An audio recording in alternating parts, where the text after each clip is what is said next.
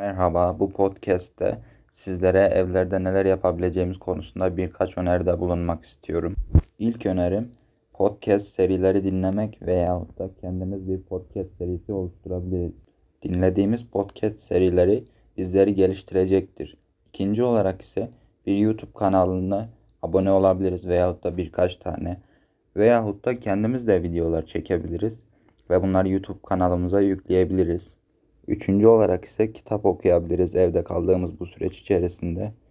Kitap okumanın bizim sözcük dağarcığımızı geliştirme gibi faydası var. Ayrıca kişisel gelişimimize de katkısı olur. İkinci öneriye gelecek olursak film izleyebiliriz veyahut da dizi izleyebiliriz. Bunlar da yine bizim kişisel gelişimimize katkı sağlar. Beşinci olarak ise yeni bir yabancı dili öğrenebiliriz. Bu hem bizim kişisel gelişimimize hem de ilerideki iş hayatımıza katkı sağlayabilir. Evet arkadaşlar bu kısa podcast serisini dinlediğiniz için teşekkür ederim. Diğer bölümde görüşmek üzere. Hoşça kalın. Allah'a emanet olun.